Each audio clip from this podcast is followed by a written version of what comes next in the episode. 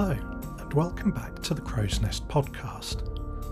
In today's episode, I'll be chatting with author Sharn Hutton about her Angel Drake Mysteries series and her most recent series of books, The Adventures of Phyllo Cane, a young adult series set in a fantasy world.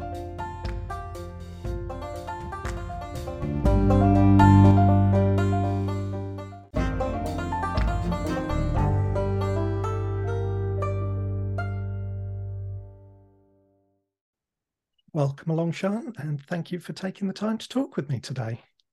Oh, thanks for inviting me. Very excited to be here. so, I just thought a good starting place would be to kind of go right back and, and just talk a bit about your background and what you did before writing, because I know, like a lot of authors, you haven't always been writing from day one. And I thought it'd be mm-hmm. a good way for us to just get to know where you started and, and where you've come from. Sure. Okay. Um, well, yeah, writing wasn't my job, as you say, for um, you know, for the most part. I used to work in marketing, and um, I suppose there was a creative side to that, um, but really no more than copywriting. And it wasn't until I actually gave up my job to become a mum and stayed at home that um, writing really became something that I wanted to do.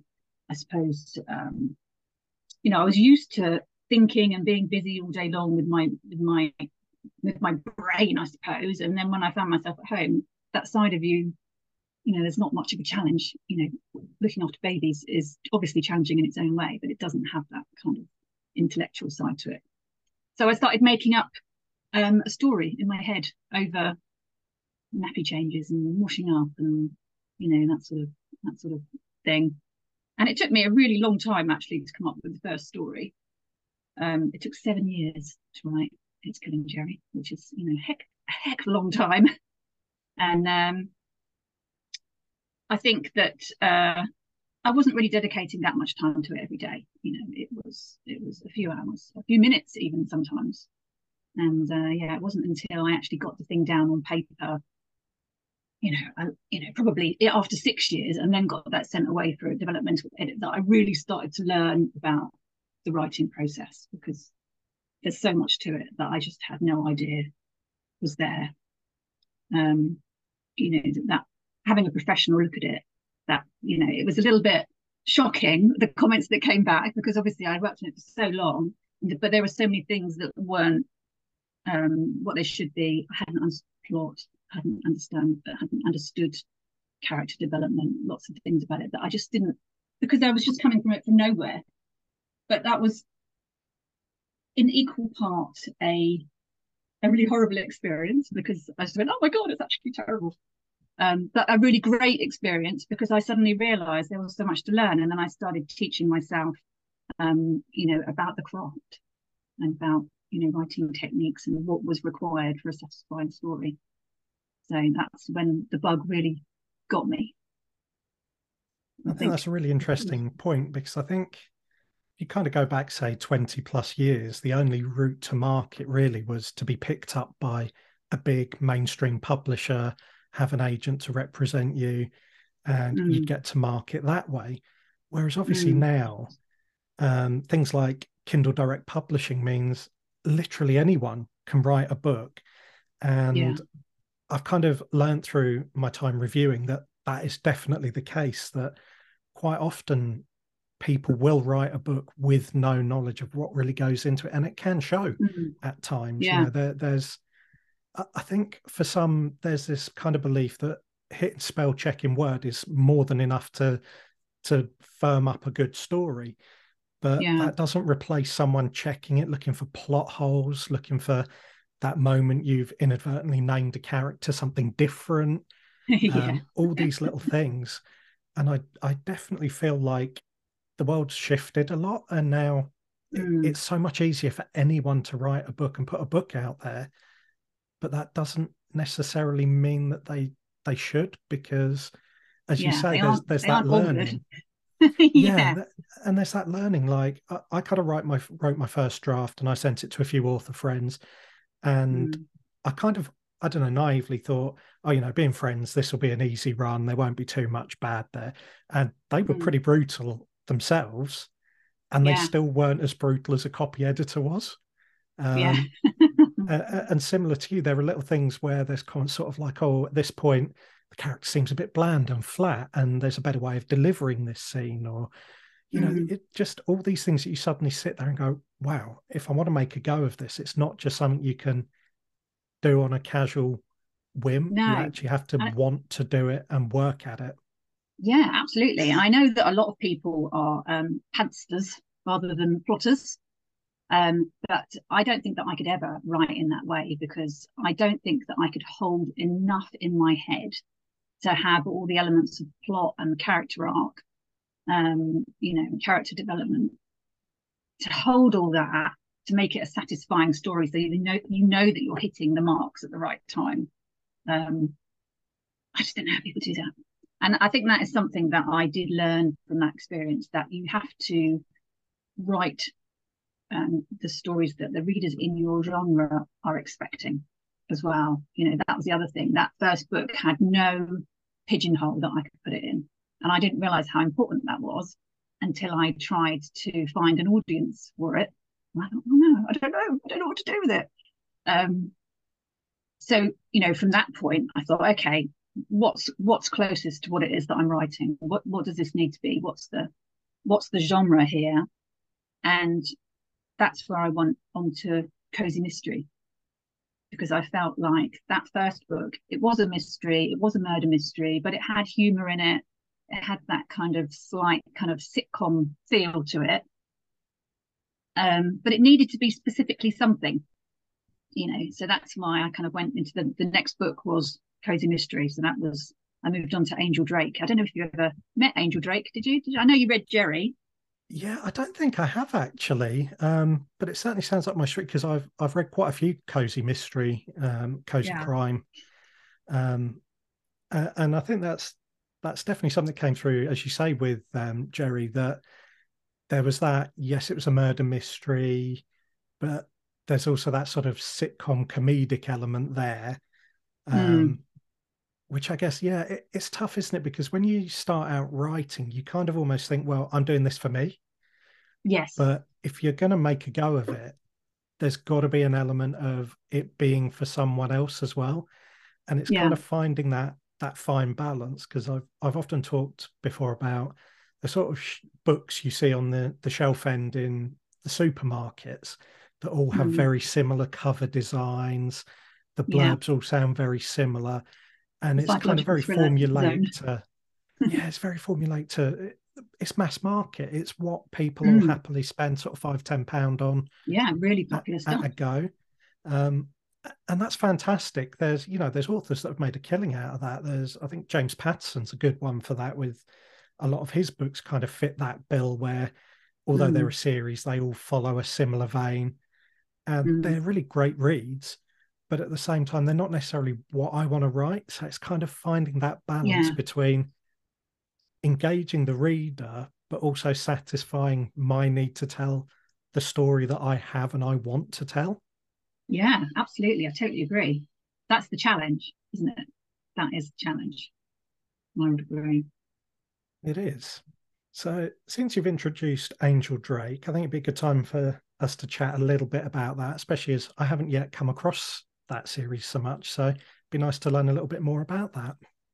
Yeah, okay. Um, well, I suppose I drew a little bit from my other reading loves, which I really have enjoyed. Um, Stephanie Plum and Janet Evanovich. I don't know if you're familiar with them at all. Um, but the there's a, names. yeah, it's a big long series, the Stephanie Plum series, and it's it's um, well, obviously, but it is American series. Um, the characters are you know set in America, and so there's there's that edge to it, and I really really enjoyed it. She's a bounty hunter in that story, and I liked the idea of that kind of sassy, strong female character who is a real try hard person, and I thought I could definitely mold my writing style to suit a character like that. And I wanted to have that kind of fun, slightly dangerous, um, mystery solving world. And um, actually, it doesn't sound dangerous at all because I put her into an antique shop in Cotswolds. doesn't sound dangerous, does it? But um, she gets involved with a robbery, and um, you know she has to try and solve it because it's affecting her livelihood. So I don't want to tell the whole story because you know somebody might want to read it sometime. Um, so she's really fun, and she's really brave, but she makes bad choices. And I had um, a, I have a really good feeling for her. She's got a friend who's an old lady, who's somebody in the in the village who's very suspicious of her when she arrives, and they make this kind of double act. So her name is Hester, Hester Anzac, and she's very kind of you know she's checking Angel out and criticizing her, and but she gets involved and she's helpful in the end. And I could really see a good relationship between them going into a series and them going on lots of adventures together. Um, and there's a bit of romance in there as well. There's a romantic edge to it. So there's a there's a fellow antique dealer who they're sort of sort of competing um, for the best, you know, the best deals and um, customers, what have you. And there's also a um, a country gent, sort of a lord of the manor kind of person who is interested in Angel as well. So there's this kind of triangle. It's not a romance as such, but there's a, a romantic element to it which I think is quite common in um, the cozy mystery genre. So yeah, so that's kind of her world, and they live in um, a village in the Cotswolds, which I called Poop Wallop. Um, just quite, it's quite funny. It was actually my nickname when I was a child. So um, yeah, I know. Um, so yeah, that's that's Angel. That's brilliant. And I think that sounds a, a really interesting series to actually um, take a look at. Um, you mentioned there the sort of element of romance, which mm. I hmm. do think a lot of people almost stereotype cozy as a genre that goes hand in hand with romance.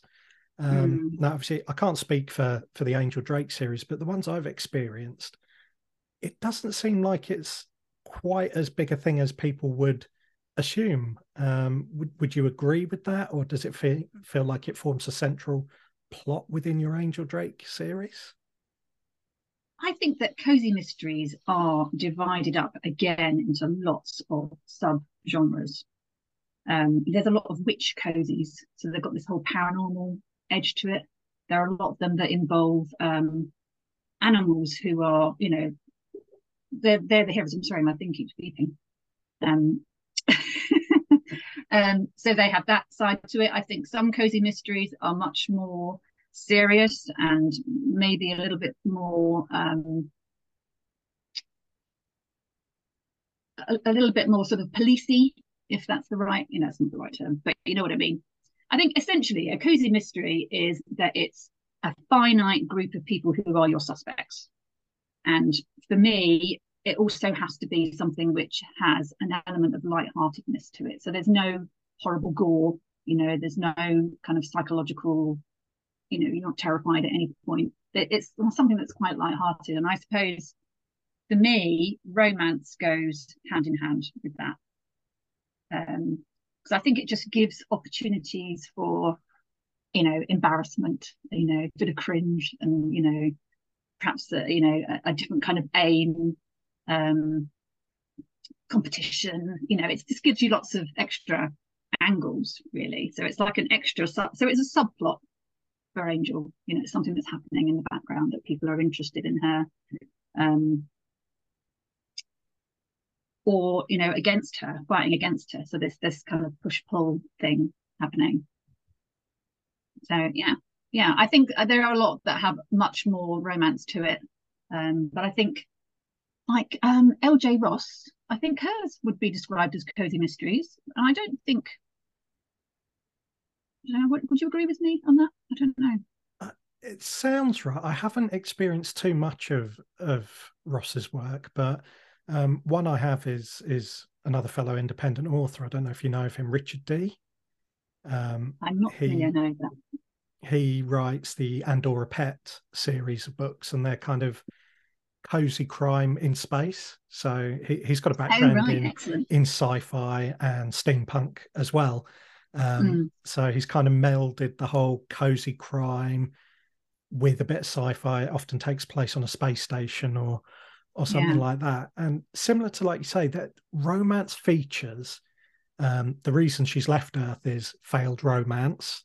Um, yeah. And whilst she's on the space station, she finds new romance. So it's there, mm. but it's not kind of rammed down your throat like if you picked up a Mills and Boon novel and you'd be like, right, mm. well, this is all going to be about the emotion and the romance.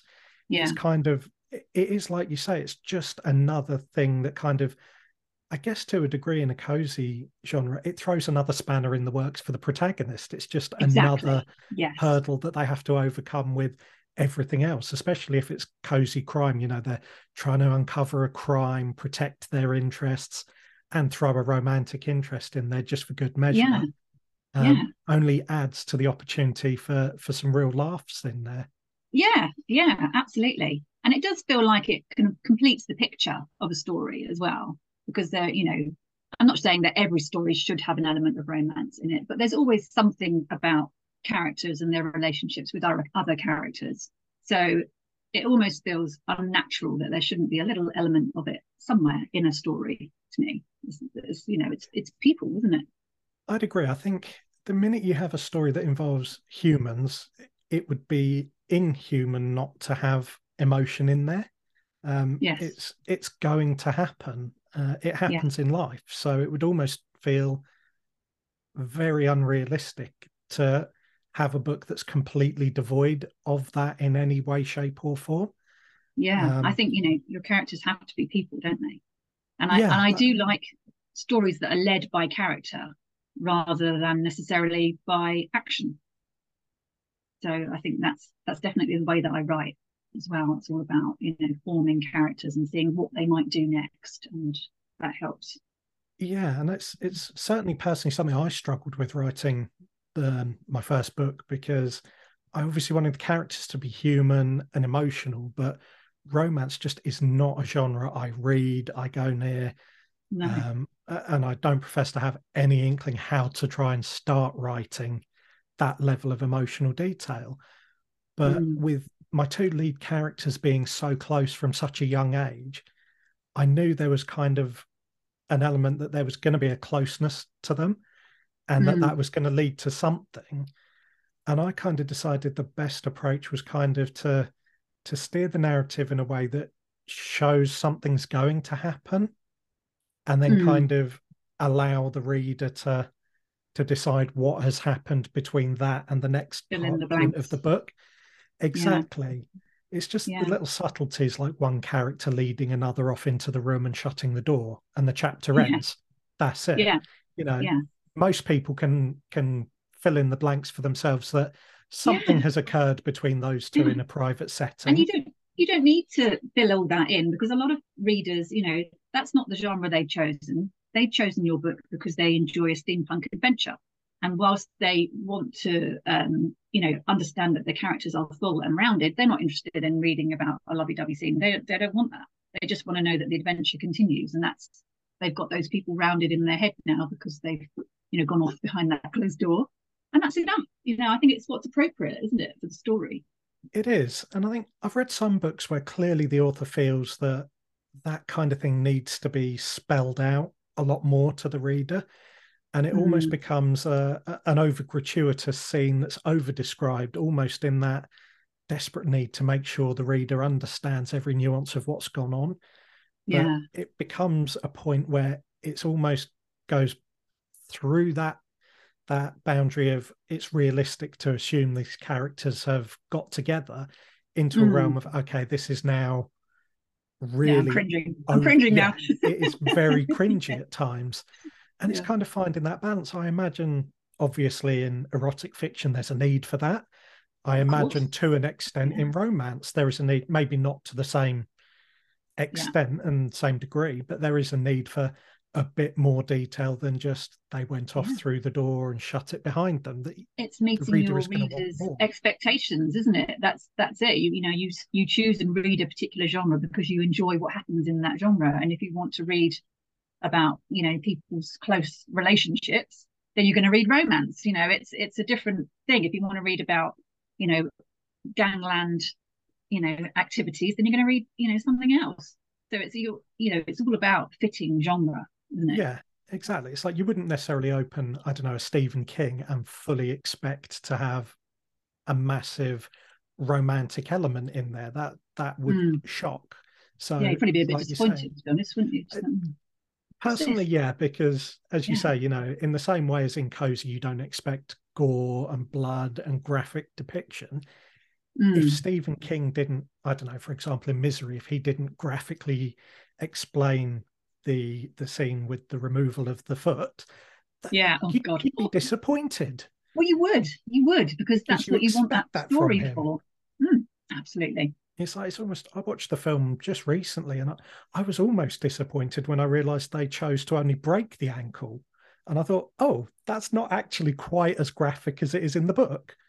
But ah, see, I haven't that, read the book, so I didn't know that. But, um... Yeah, he he takes it to a, a whole different level there. That, that's it, it's a yeah. weird one, is it? Because considering all the stuff he's done, the paranormal, the horror, it's the mm. human ones that are the most cringy at times that really hit you because I mean, misery. I know, I know we've kind of gone down a rabbit hole here now, but um, misery's kind of there's nothing supernatural there at all. It's no. entirely human, and it's just that human capacity for for when mental health breaks down and and what can go wrong. And yeah, it, it's like I mean, it's bad enough in the film stuff. watching.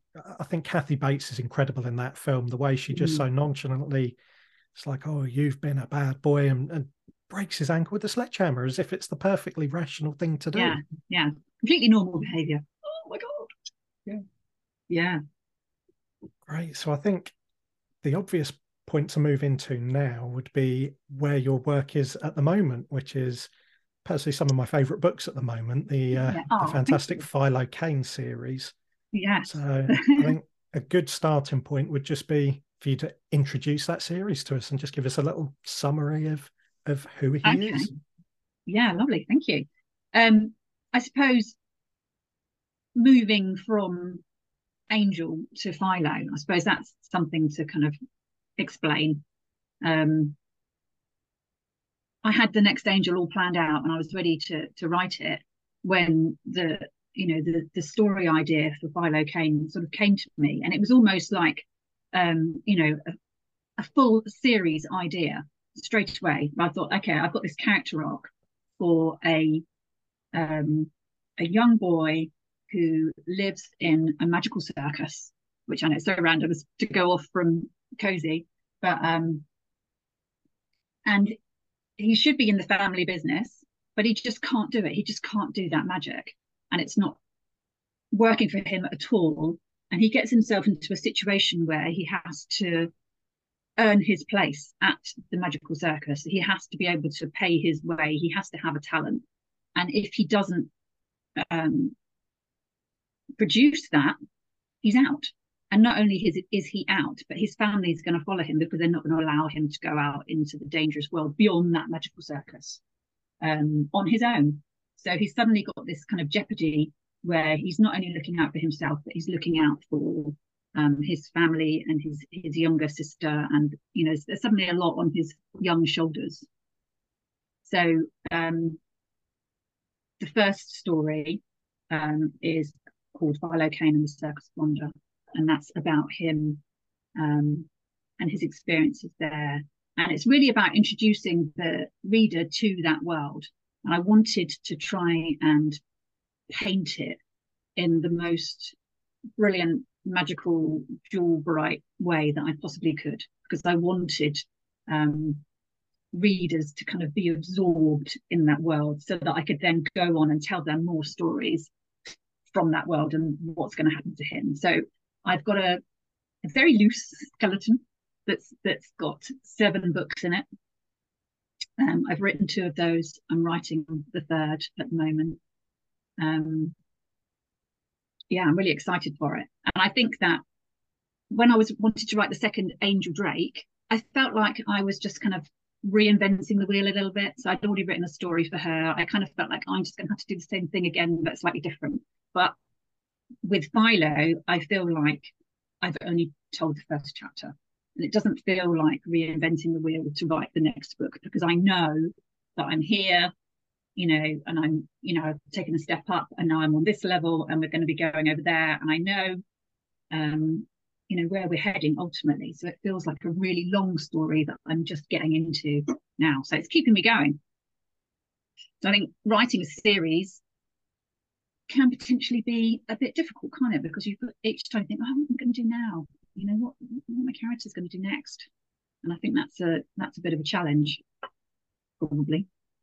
So, yeah, it, yeah, it definitely is a challenge because I feel when I was writing my book, I kind of was getting towards a point where I knew that the kind of the core adventure was tying up, mm-hmm. but there mm. were ideas there for for something more, but yeah, not that I could comfortably tell in kind of the page space that realistically I had left.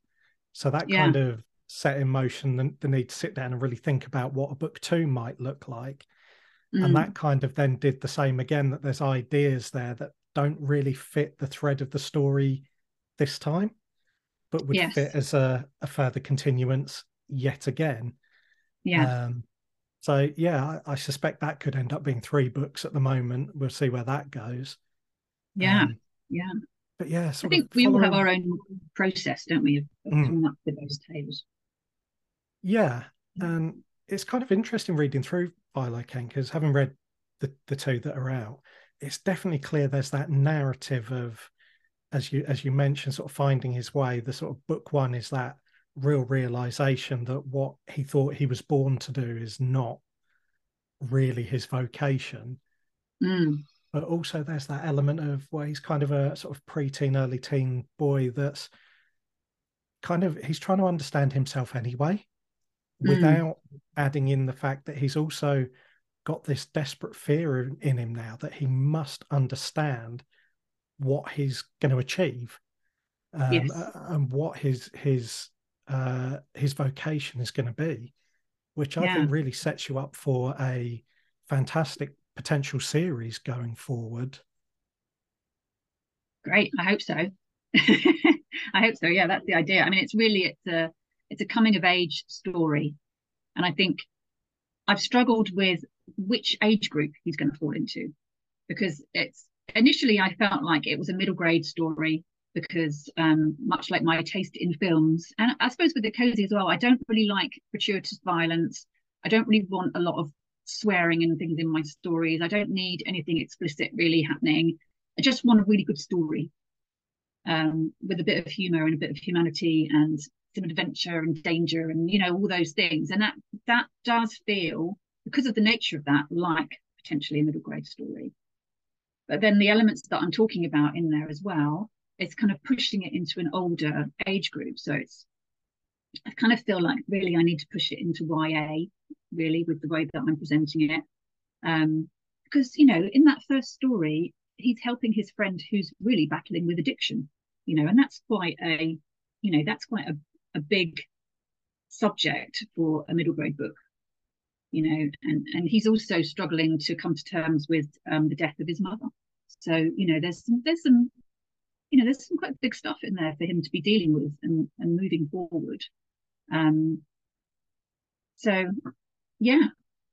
So okay. you mentioned just there that with O'Kane, obviously you started out kind of thinking it was mid grade as a reading hmm. level, mm. Um, mm. but have kind of come to now think it's it's YA.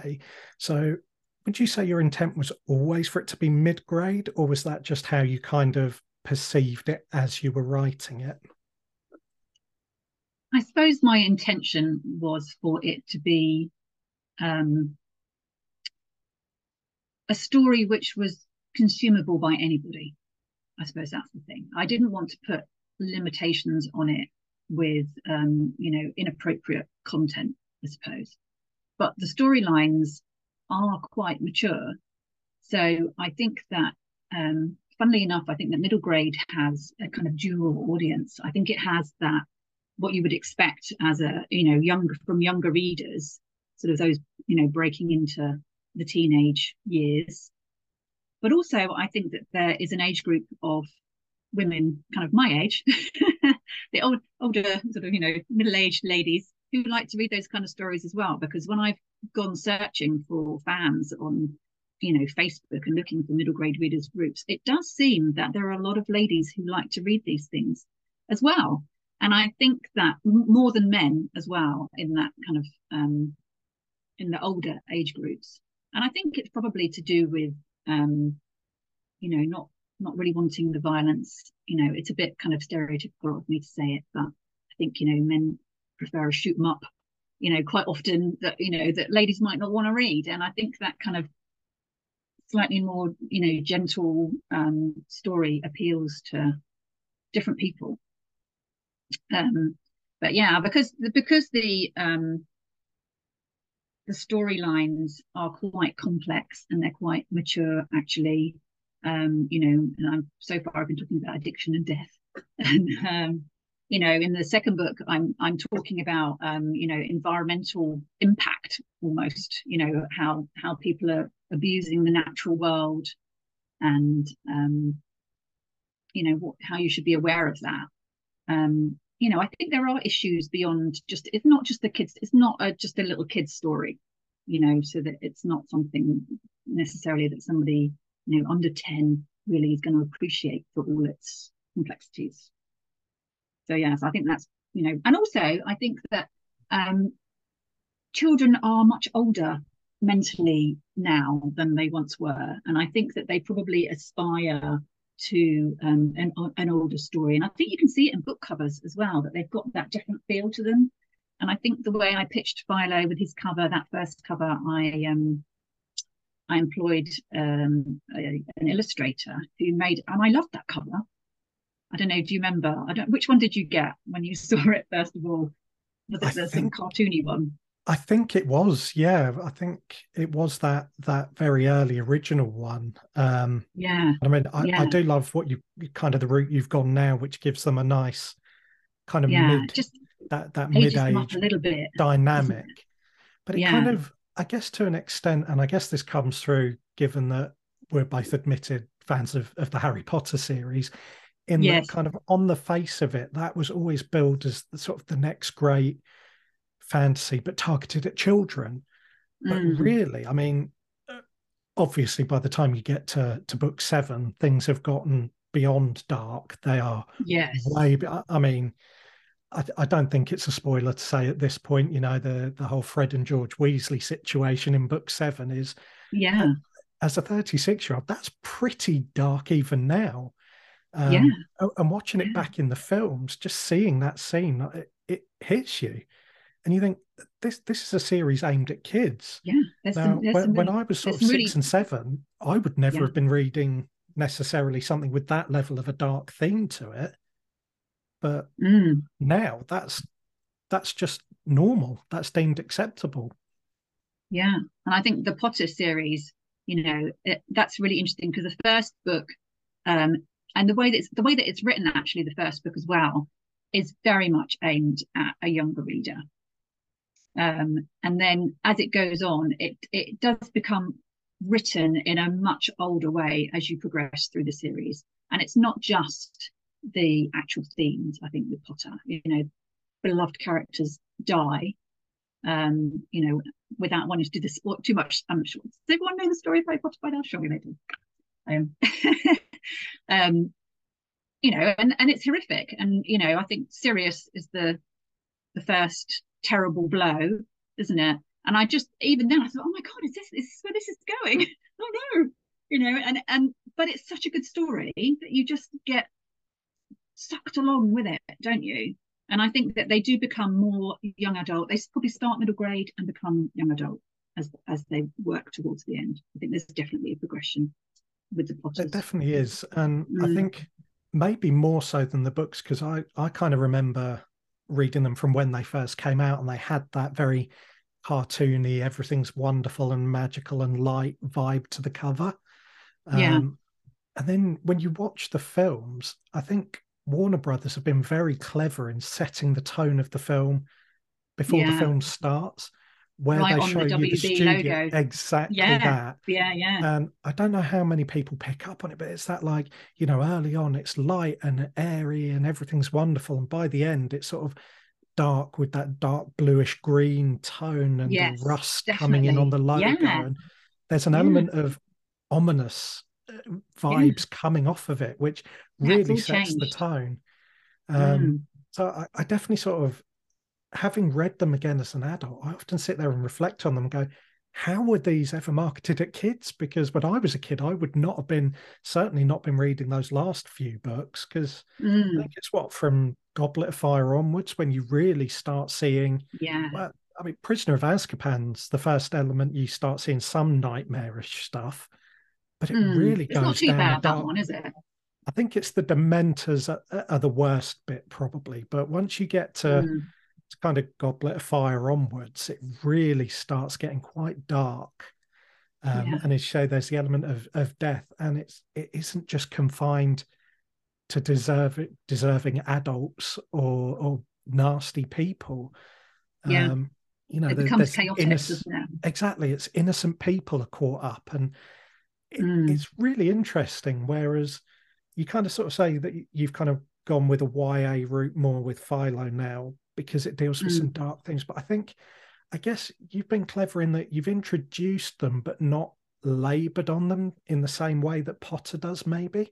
Like, yes, mm. there is the, the element of death, and that is clearly an undercurrent through certainly through the first two books and i'm about halfway through the prequel and uh, it's oh, it's oh, yeah. there it's it's not it's not delved into any depth really there's mm. no sort of graphic oh you know he remembers his mum on her deathbed or anything graphic and and no, troubling no.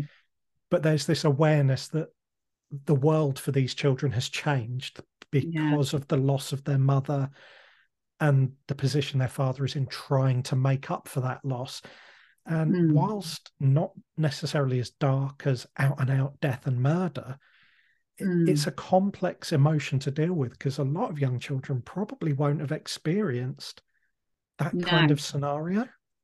Yeah, uh, and I'm I'm hoping to represent that there's you know potentially light at the end of the tunnel there if you can, you know, try to deal with things. So that's you know something that I wanted to put across in Circus of Wonder because Phyllo is constantly trying to bring his mother back in that first story, and that is his yes. kind of downfall. That he's, yeah. he's so fixated that he can't actually realize his potential. Yeah, because he's trying yeah. to fulfill a, a perceived idea rather than what he should be doing. Yeah, yeah, that's it. So that's his. You know, he has a learning curve, and he's going to have a learning curve in every book. And yeah, you know, I've been specifically vague about what's happened in the past because I am going to go there in the future. So hmm. you know, there's there's a tale to tell, but I don't want to tell it straight away. Exactly, and I think that's what makes them enjoyable because although, as you say, you market them at a YA market, I think that's a much wider genre in terms of its readership than than maybe the mid grade might have been because there's mm. enough about it that adults can read it and enjoy it and will understand and get those more complex themes mm. where a child will just enjoy this wonderful circus setting yeah enjoy it There's, on a different level exactly uh, and to mm. them like these these dark characters um oh, i'm trying to think of the name now the one in the first book that you often see the the man in all the black robes the crow man the crow man that's the, i should have remembered yes. that shouldn't i really yeah you should in the name uh, you know and that's kind of all creepy, villainous, nasty man. But yeah. It's not too terrifying for a child. Whereas mm. for an adult, we can kind of read between the lines of what you've written and see that there's clearly a lot more going on. Yeah. And that just kind of carries through, you know, between his desperation to do well when he he tries his hand with the trapeze, which is again, yeah. it, it's quite a terrifying experience. Yeah. And for kids, that'll be wow, this is fun and fascinating. For adults reading it, it's like you you can feel the desperation coming from him. it's scary, but it's really kind of a bit funny actually as well. You kind of I kind of vicariously enjoyed his terror when I was when I was writing it. It was because there were moments reading it where you can kind of feel your heart rate go up a bit, where you're like, "Oh, just don't fall, just, oh, just no, don't go. nail it, just do it right."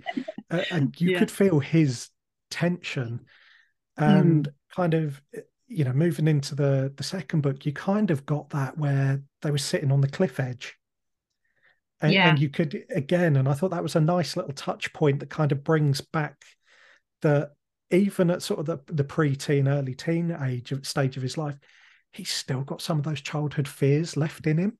Yeah. And they, they Yeah. still affect him. And whether it be that scene or or not to spoil anything, but but dealing with some of the, the magical creatures that he has to kind of pull his boots up and learn that he's if he's gonna succeed, he's gonna have to Yeah. face them and work Yeah. with them Yeah. and you know it, it just kind of it makes them that much more accessible because for an adult you can kind of get that feel of you know sometimes we still suffer these fears that we've had since childhood um, as an adult and yet for children there is that element of yes things are scary but sometimes they're not as scary as we make them to Mm. be But you know what? I'm so pleased that you picked up on that in that scene. And I'd actually kind of forgotten about that bit. But yeah, that is a that is a part where, you know, Phyllo is afraid of heights, which is why, you know, training as a trapeze artist really was always going to be doomed to failure. Um, but when he has to go and face those heights again in the second book, that whole scene was really about recognizing that yes, he is scared of it, but you can't be brave if you're not scared in the first place. So that's him kind of demonstrating that bravery and that, you know, he's learning. I wanted to show that he's picking up skills along the way. He's learning how to deal with it. Yeah, and that really came through for me because it was like to to some extent it's almost a throwaway scene that the book wouldn't be eh, necessarily worse if it wasn't there, but it just Mm. kind of again it kind of ties back, it kind of reminds you that any failure in book one isn't necessarily down to a lack of skill or trying, but that there was Mm. also an inherent fear, and that what he did achieve was actually that much greater for it. And it's that Mm. bit where he kind of has the the moment with his brother, and he has that realization of how terrified they used to be of coming Yeah. to this cliff edge, and Yeah. how now he's kind of he's still nervous, but he pushes himself to to walk out onto it anyway, because Yeah, he he's could like, do it. I've I've done it. it. You know, I know that I can do it, but that doesn't mean you're not scared of it still. It just Mm. shows that you've grown as a person and you've learned how to to move on. Yeah, yeah. I love that you've seen that in it because that was totally the intention.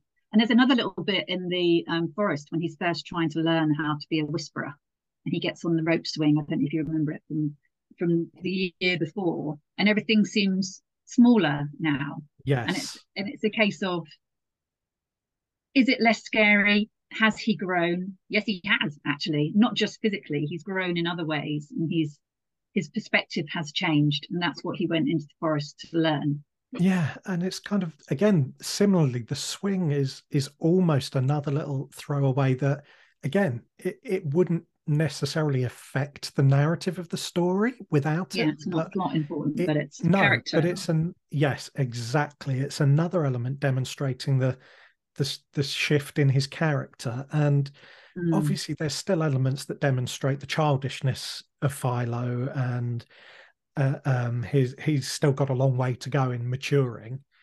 But Yeah. it's that, like you say, it's that bit where he's kind of like the rope doesn't seem quite so high, and the tree seems that bit smaller, and even the the stick they sit on doesn't seem quite as big as it once was, and yeah, the drop yeah. that he swings out over yeah. isn't It's like not scary anymore. isn't quite as big a drop Yeah. as it was before. Yeah, And it's it's like you say, it's that move from being out and out terrified as a child to accepting his fear, but knowing that you can still learn a lot from embracing it and facing that fear. And yeah, that's clearly sort of shown me that that's something that's going to develop through the remaining books in the series. That Mm, because we've obviously seen that shift where in book one he was utterly just desperate to get the confection right mm, and he was distraught when it didn't work Yeah. understandably because he thought that was the end of the road for him and worse for his family yeah. That's all he knew. and then when he had to go and try the trapeze and he knew he was deathly afraid of heights and he was like i can't do this i'm i'm he was almost adamant he was going to fail before he'd started Yeah, and maybe on paper it's not a success in the obvious sense but the success is the growth he experienced through it that Yeah. it showed him he might be scared but he can do it And that Yeah. only continues into book two, where he fear rears its head again for him. But Yeah. he more quickly adapts to that fear. But at the same time, there's still those elements of desperation, like Yeah. where he's got to put together his little shrine and he's got Yes. to collect the various components for it. And he's told by the tamer, they can't just be any old bits you pick up. They have to have yeah. Got to mean something. a meaning and a feeling Yeah. and a connection. And you see that that kernel of desperation come through again when it's getting closer to the point he needs this shrine done. He his time Yeah. is running out for it. And he's like, oh, oh my God, nothing's spoken to me. There's nothing that's connecting. And you can almost see him desperately going, Well, there's a pebble on the floor. Does that say? What about this? He's looking for it. And it's Yeah. not until he almost accepts the defeat and relaxes, he's almost like, Well, there's nothing I can do. If I can't do it, I failed. That actually there's that moment of clarity that forcing it isn't going to work. Yeah. And it, it's really interesting to see that you haven't removed all these fears and the desperate edge to him, but it's kind of shifted and that he's learning from it with each each iteration. Yeah. Oh my God, I love how you've seen it all. That's just, it's, it's so fantastic for me to hear you say what I was thinking when I was writing it. It's really amazing. Oh. I, good I day. It's good day in it's Otterworld. I would say it's kind of um, helped because I know from sort of speaking to you in the past that we share similar interests in some of our reading. For example, we obviously mentioned Potter, and there's Mm. Terry Pratchett and the Discworld. Yeah. Yeah. which is also yeah, that awesome. kind of i mean i'm a real latecomer to pratchett i only started reading his books in probably easily within the last 10 years Yeah, um, if yeah. not less and that's another series that i always wrote off because i was like oh, it's, it's kids books Yeah. and- well, But- there is a kids' ones, but the, the Discworld is is not that at all, I don't think. exactly but i, I kind of just did that usual like it's fantasy but it's not tolkien fantasy it's not high Yeah, fantasy. It's yeah, it's the difference. it's witches and wizards and goblins and trolls and it's it's the stuff of tales you tell your kids before bed. So i kind Mm. of just was rather dismissive of it and then i was like right I, i'm going to try it see what what the deal is. And there's uh, to to a much greater extent i mean he he's one of the greats. He's got that ability that there's a lot going on between the lines that Mm, means that an adult reads them and you enjoy them. And there are a lot of adults only references as such in there that yeah, are so well written that yeah, even the most worldly wise child probably won't pick them up. yeah, But to an adult reading it, you're sat there going, oh, I, I can see what you've done here. I, I Yeah. get what you're referring to. And I think that kind of that background kind of shows because you, you've kind of done that with with Phyllo to a to a different extent. You've made it accessible for children. It's not so dark and so complex that a child wouldn't enjoy it. Um, Mm. There are the darker elements. There is the death of the mother, the crow man. There's fear. Yeah. There's there's all of that, which isn't a pleasant vibe for a child, but it's not dwelt upon so long that they're not Mm. on to the next happy, jolly, fantastically wonderful bit that they'll forget all about that. But for an adult, yeah. it just builds that richness and depth. I think it's a bit like um, with Potter, where there are little references in Potter where, as a child, you might not notice it, but as an adult reading it, you you it, it brings a little smile to you. So it's you know when um, they're talking about the Dementors, for instance, and that you know, you know, a Dementor, you know, it's very easy to just think of that as that monster now in in your head. But if you actually think about the word and what that means, it's like somebody who's dementing you, making you demented, and the answer to that is that you eat some chocolate. And I just think that's hilarious. You know, when you look back at it and you think, oh, fantastic. Oh, I had enough you, I'm going to have a bar of chocolate. You know, it's got that kind of adult separated from that. You know, I can almost imagine, you know, J.K. Rowling sitting at a desk laughing to herself, saying, they go, yeah, that's the solution. Have some chocolate and everything's all right. You know, I- and I really like that. There's a lot of references like that in the Potter. And I agree with you because I kind of read in those books, and, and when you, you hit on the Dementor, I almost sort of saw them as, I guess, they're a tormentor, aren't they? Because they prey on Yeah. your fears. Making you Um, demented. Like, oh my god! Exactly, Yeah. and, and it's like you say, it's like that the early stage where you first see them, particularly with Neville, who who's just that bundle of abject fear when he sees Mm. it appear.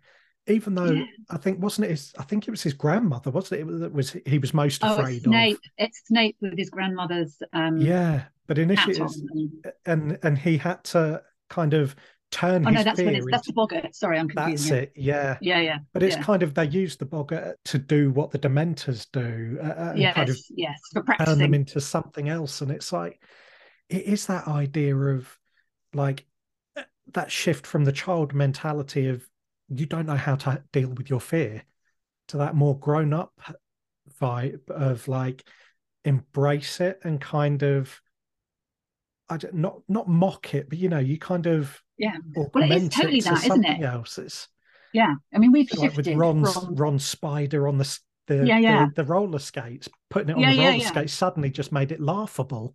yeah because we've shifted from the dementor into the boggart, which is preying on your fears, isn't it? So Mm. and obviously there we are again. So the the spell to get rid of it is ridiculous. You're ridiculous. You know, great, brilliant, love it. Uh, and You I think that's something that you, you've kind of done well, maybe not to the same extent, because although obviously the Circus of Wonder is is magical, it's Mm. not witches and wizards and casting spells and wands magical. It's it's more it's augmented with with wonder is kind of the way I see it, rather than out and out magic in, in Yeah, the and true It's quite challenging, actually, the magic in Circus of Wonder because, as you say, there are no wands and spells in that way. So I needed to come up with a way of putting magic into each act, and it had to be their own kind of individual magic. So with the flyers, the trapeze, um, you know, people, they've got their sash, which holds their, you know, that's their that's their magical item.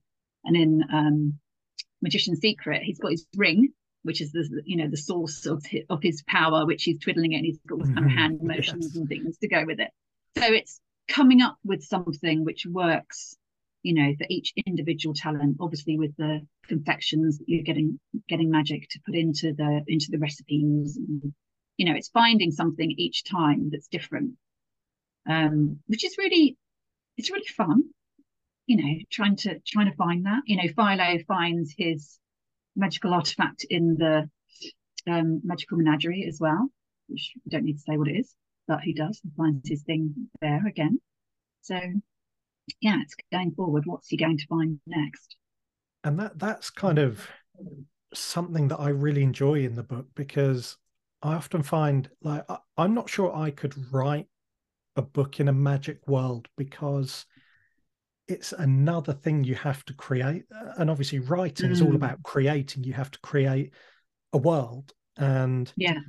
I- I remember when I set out writing, um, and, and I spoke to to Richard D, who I've mentioned before, who's been a, a huge help over the the time I've been writing. He said you kind of need to start that world you build could be as something as small as a, a room, Mm. and then you build the rooms off of that room, and then you build the building those rooms are in, and then you build the street that building's on, and it expands. You know, when when people say world building, they assume you have to build an entire planet and populate it from the word go.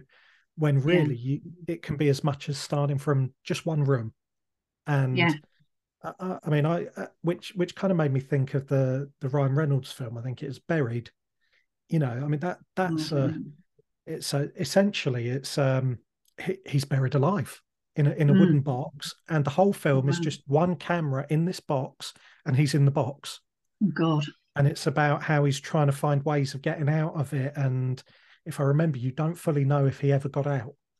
But Right. it's- Mm. it's- Okay. But somehow they've built a world in a darkened wooden box.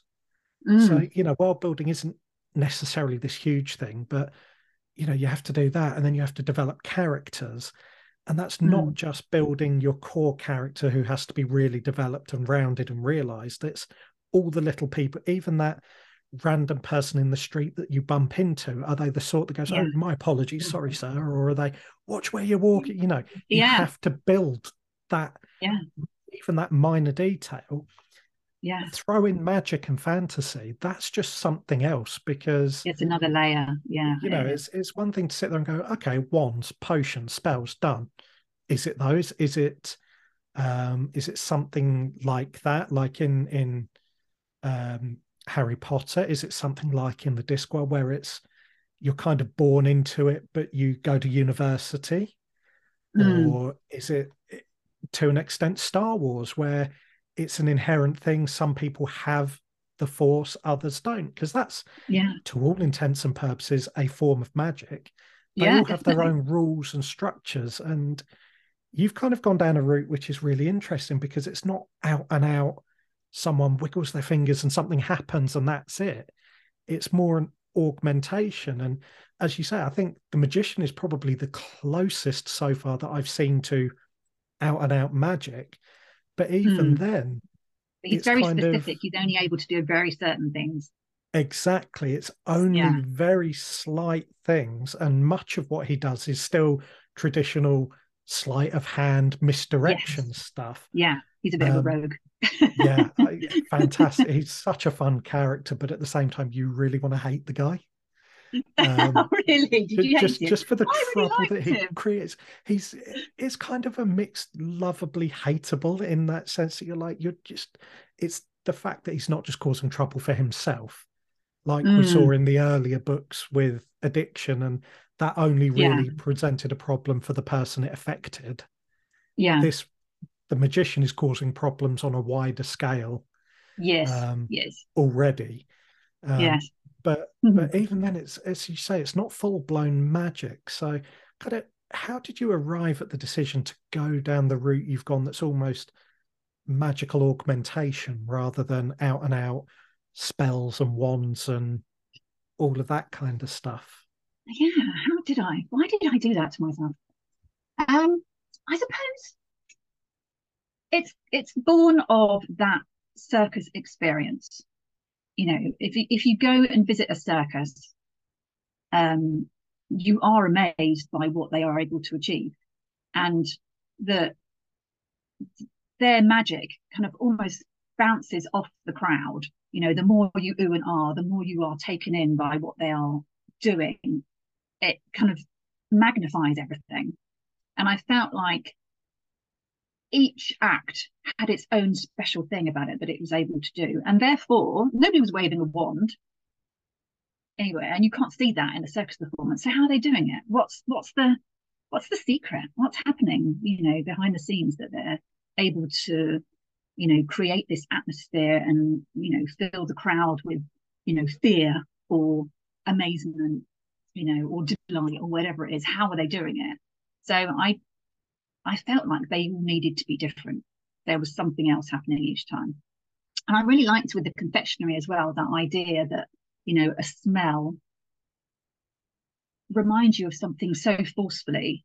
You know, I'm sure that you've smelled a smell and, and thought of a person or a moment in time, or somebody's given you your favorite dinner from childhood, you know, and it could be something crazy like fish fingers, you know, which is not a, a you know, an amazing culinary experience, but it might take you right back to grandma's, you know, and you may as well be sitting at her table, you know, having your cherryade and have you. Do you know what I mean? It's got that.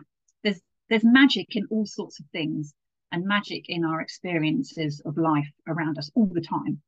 But you just have to recognize where it is. And I think that's that's Phyllo's magic that he's that he's finding it around him that's really interesting because that kind of plays onto the idea of like i guess you know you, you see a street magician do a card trick or something and we know there's a rational explanation behind how they've done it mm. but it mm. still amazes you because you can't work it out you don't know what it um, is yeah to an extent i kind of get that with Phyllo Cane although i know the way you've written it is that there there is an undercurrent of magic of some like sort real magic there. yeah yeah. it kind of just plays on that idea. And it's kind of like I saw Penn and Teller a few years ago live, and they made no mm-hmm. bones about saying to you from the, the minute they walked out, they were like, first thing we're going to tell you is magic is not real. Everything we do right. has an explanation, but we're not going to give you it. And then they often they do all these things, and even at times they will tell you how they're doing it, but you're still going, I, I don't, Yeah. I can't see how you've done that. Yeah. Even But isn't magic doing me. something that somebody else doesn't know how to do? Isn't that magic? Yeah, and essentially that is the narrative arc they came to that actually magic isn't real in the sense that it is not this this power that someone has in their fingers or in the end of a wooden stick or any of that Mm. magic is in being amazed by something that you know is entirely explainable but you can't explain Mm. and i was like that's a really interesting outlook and i guess to a degree you've you've played on that in Phyllo Cane Mm. um Yeah. what with the but but with the augmentation of magic um but i kind of just want to touch on one more element of Phyllo Cane before we we wrap up here today Yeah. and it, it's kind of a part that would be a bit remiss of me to to not touch on given my my writing as well Mm. and it's that there's a, a very obvious steampunk element in there Yeah. um, whether it be in book one when they're in in the big city and there's the blimps and the airships Mm. or the machine in, Yeah. in and of itself at the heart of the the thing Yeah. so was that an intentional decision again on your part or was that just something that that grew as the story grew I love steampunk. Steampunk is just such a fantastic visual element on its own. And if you start getting into um, the idea of things being powered in an alternative way and there being alternative technologies, I think that that just feels magical. I don't know whether steampunk's meant to be necessarily magical, but to me, it feels like that is a magic. And I love the idea of um, the contraptions. And in the second book, there's the contraptionist. And I don't know how steampunky you felt he was, um, but that was definitely my intention for him. You know, I wanted that, that he was creating these machines, which were there really for, to create joy, you know, but they're so unusual. And the the heart of the Circus of Wonder is the steampunk machine. You know, that is what is there. And I and I wanted to feel that in the visuals of it as well, that, that you could imagine that there are copper pipes and rivets and, you know, all the cabins all collapse, you know, for traveling and there's there's clever machinery behind all of it.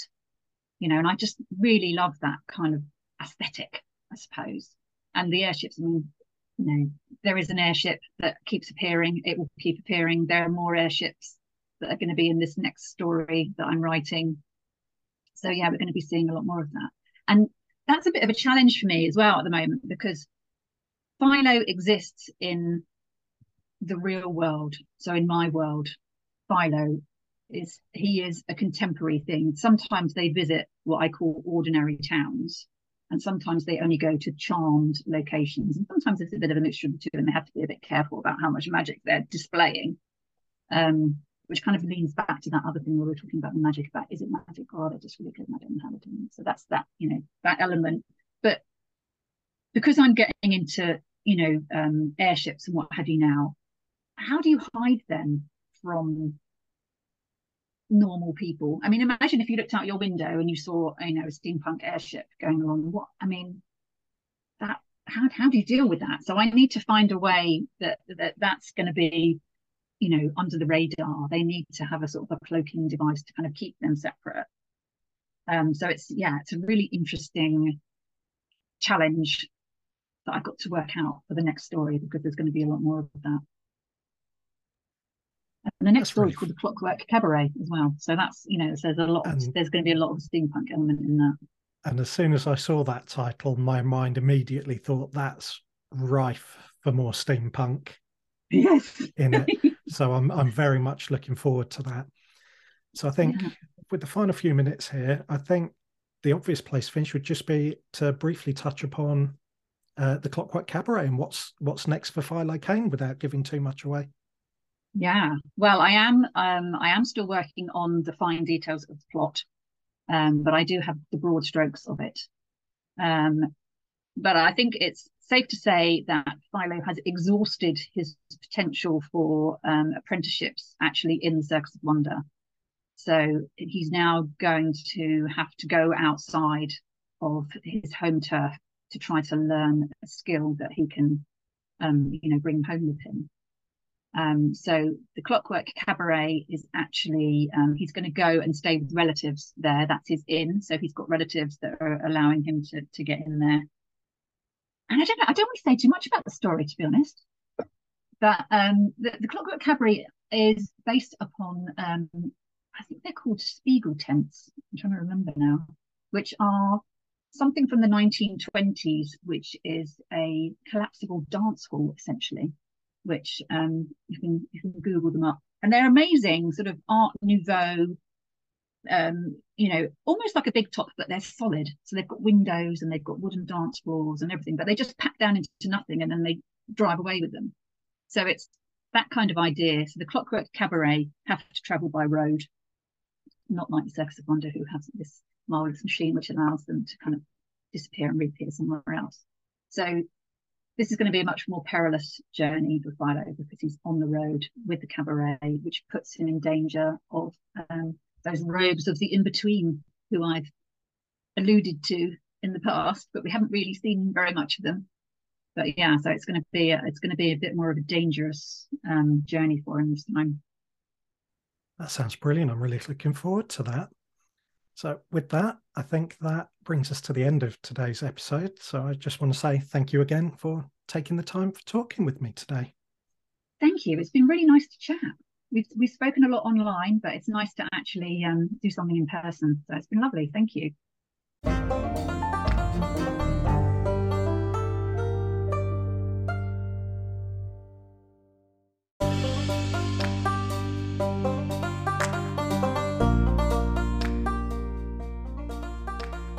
Thanks again to Sharn Hutton for joining me on today's episode of the Crow's Nest podcast. If you've enjoyed this show, please like, subscribe, and leave a rating wherever you download your podcast from.